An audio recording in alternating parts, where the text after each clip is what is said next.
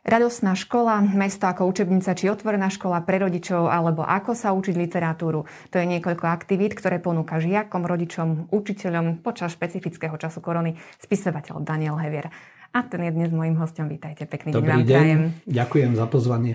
Čo vás viedlo k tomu, aby ste sa takýmto spôsobom ujali žiakov, študentov, a konec koncov aj, aj rodičov a učiteľov? Najprv by som chcel povedať, že to nezačalo vôbec teraz. Dokonca to nezačalo ani v tomto období. A začalo to e, pred asi 40 rokmi, keď som začal učiť. Ešte ako spolužiak som učil spolužiakov.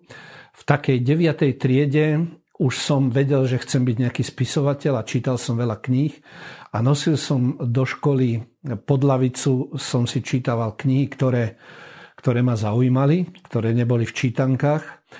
A tak sa nejako okolo mňa zhromaždilo niekoľko takých chalanov, ktorí určite nemali nejaké estetické záľuby alebo umelecké. Boli to niekedy aj takí dvojkari schovania alebo prepadlíci a vlastne to boli moji prví žiaci.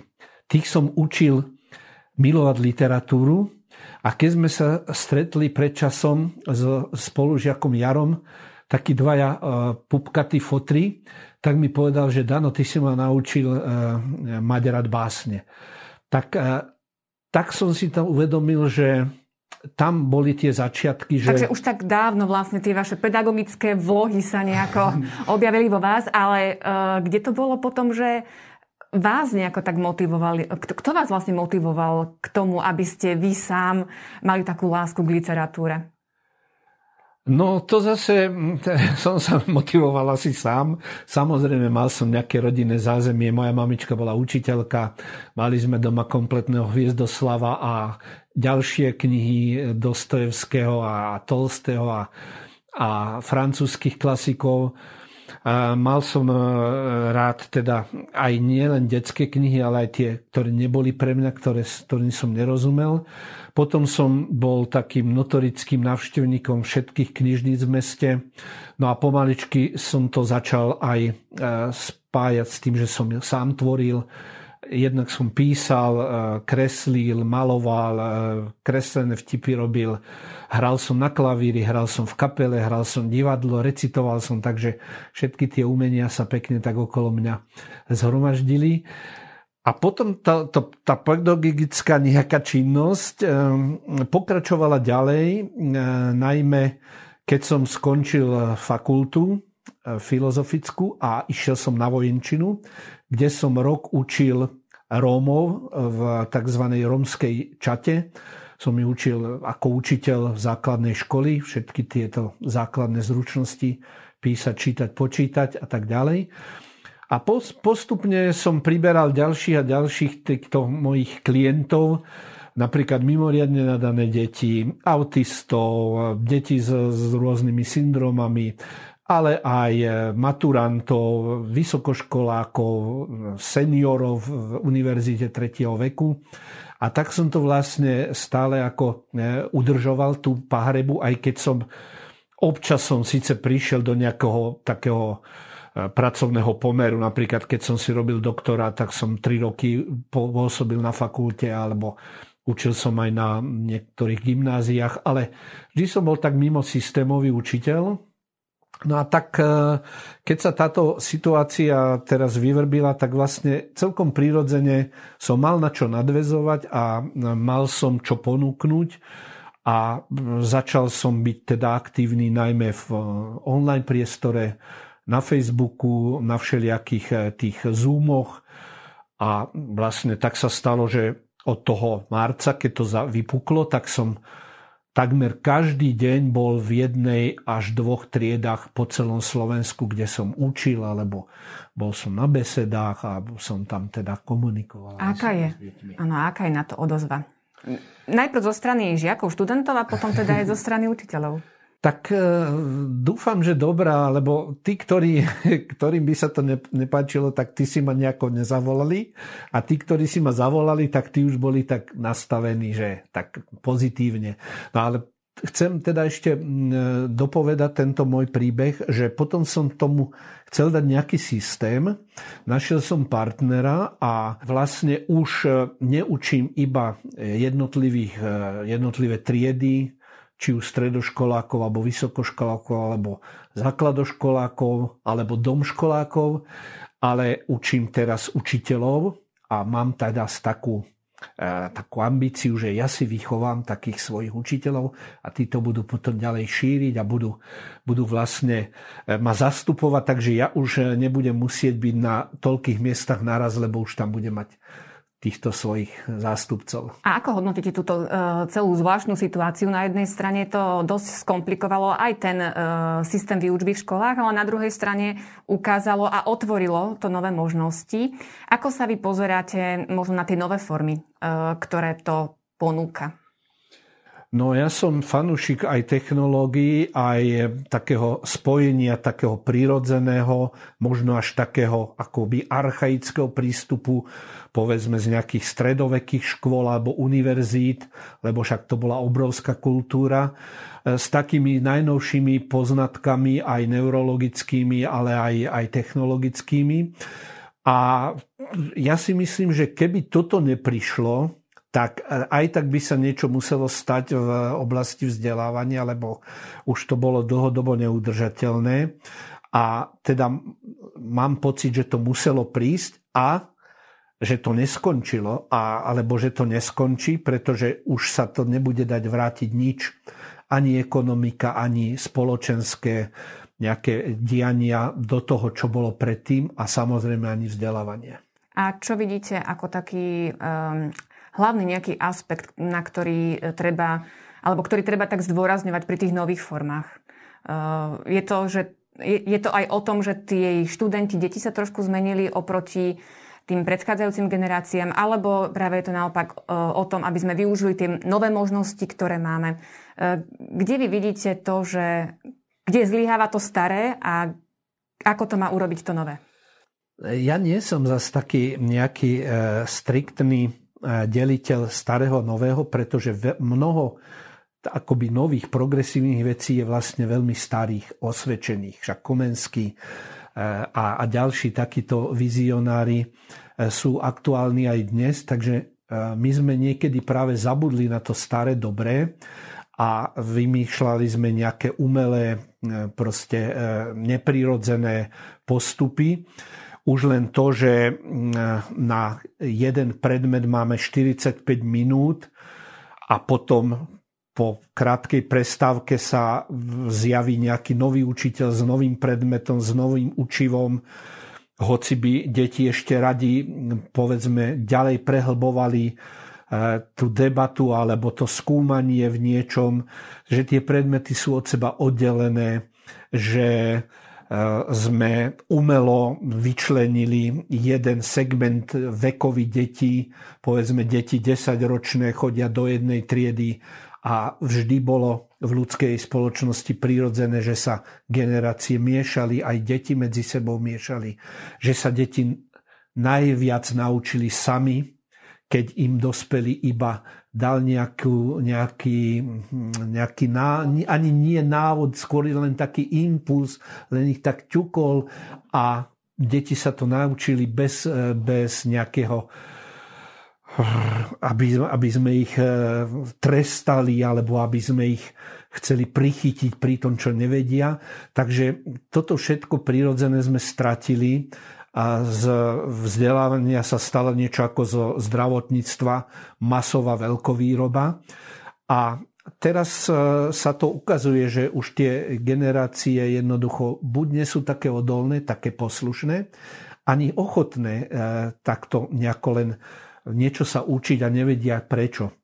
E, napríklad nemajú motiváciu, prečo by sa niečo mali učiť, keď si myslia, že všetko sa dá naučiť všetko sa dá načítať a vidieť na internete alebo v nejakých Wikipédiách. Mňa tak aj zaujalo jedno vaše video, ktoré som pozerala o tom, ako ste vysvetľovali pády a ilustrovali ste to na jednom príklade, ktorý dostal e, dievčatko zo 4. ročníka tá úloha znela, že počiarkni podstatné mena ženského rodu a napíš ich tvare genetívu a instrumentálu single, čiže ako singuláru. Čiže v čom je problém takéhoto zadania pre prvý stupeň, alebo teda pre, pre štvrtákov, ako to vy vidíte? Tak to nie je len tento jeden takýto jedinelý jav, to je vlastne celý systém toho učiva. Našťastie akoby tak e, súbežne s touto krízou sa zjavila aj nová garnitúra, povedzme aj nový minister školstva, ale veľa nových ľudí, alebo teda staronových ľudí, ktorí majú nejaké iné myslenie, e, iné názory na vzdelávanie, takže oni oni pomaličky, alebo teda chceli pripraviť e, tú zmenu toho celej tej paradigmy a naozaj toto teraz iba urýchlilo. Takže ja sa z toho teším. No a e, ja mám vždy taký nejaký, e, mám takú, takú svoju stratégiu, že učiť sa každý deň, učiť sa od súčasnej situácie toho dieťaťa alebo tej triedy. To znamená, že nech sa učíme akúkoľvek látku, pravek alebo zámena alebo e, chemické vzorce, vždy to zavesiť do nejakej konkrétnej situácii toho dieťaťa, nie do nejakej abstrakcie, ktorá je mu vzdialená a nemôže nejako efektívne prispieť tomu, že, že sa chce niečo dozvedať.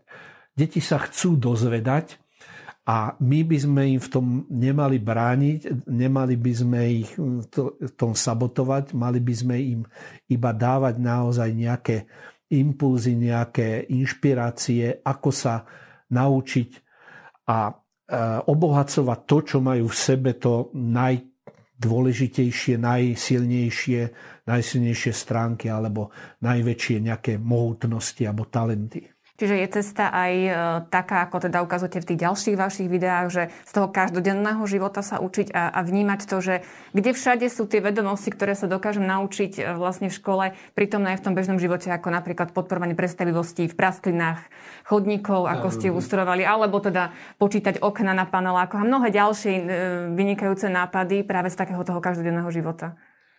Áno, tak, e, tak budujem naozaj takú nejakú didaktiku, svoju didaktiku magnu a chcem to dať samozrejme aj potom k dispozícii aj teda rodičom, aj e, kolegom, učiteľom.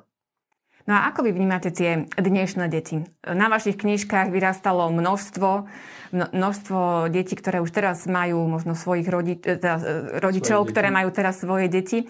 Sú tie dnešné deti iné?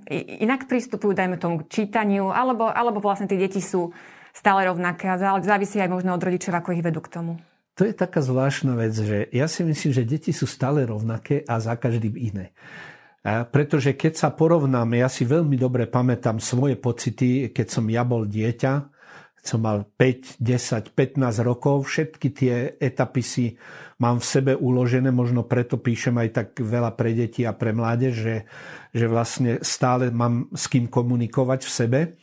Tak tie deti sú presne také, ako sme boli my a zároveň majú nejaké iné aj handicapy alebo nejaké slabosti, alebo sú trošku mlandravejšie, alebo slabšie, krehkejšie, zároveň sú trošku uh, dospelejšie, ale zároveň aj také infantilné. Takže a potom nie je taký, ako že neexistuje e, dieťa ako nejaký abstraktný pojem. Každé dieťa je buď nejaký chlapec, dievča so svojimi vlastnosťami, so svojou povahou, letorov, e, temperamentom, génmi, e, schopnosťami, neschopnosťami. Takže každé dieťa je neopakovateľný originál a učiteľ to musí, musí e, vnímať, musí to rešpektovať a musí tomu rozumieť.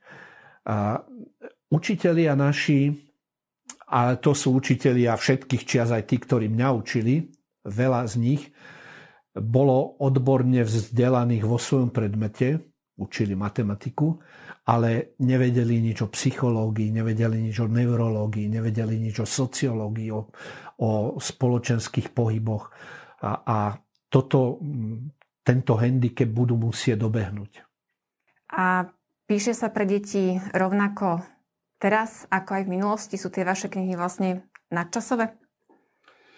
No, celkom nie, pretože ja teraz, keď si občas prelistujem niečo staršie, tak zistím, že niektoré veci, niektoré reály odišli, pijak alebo telefónna búdka.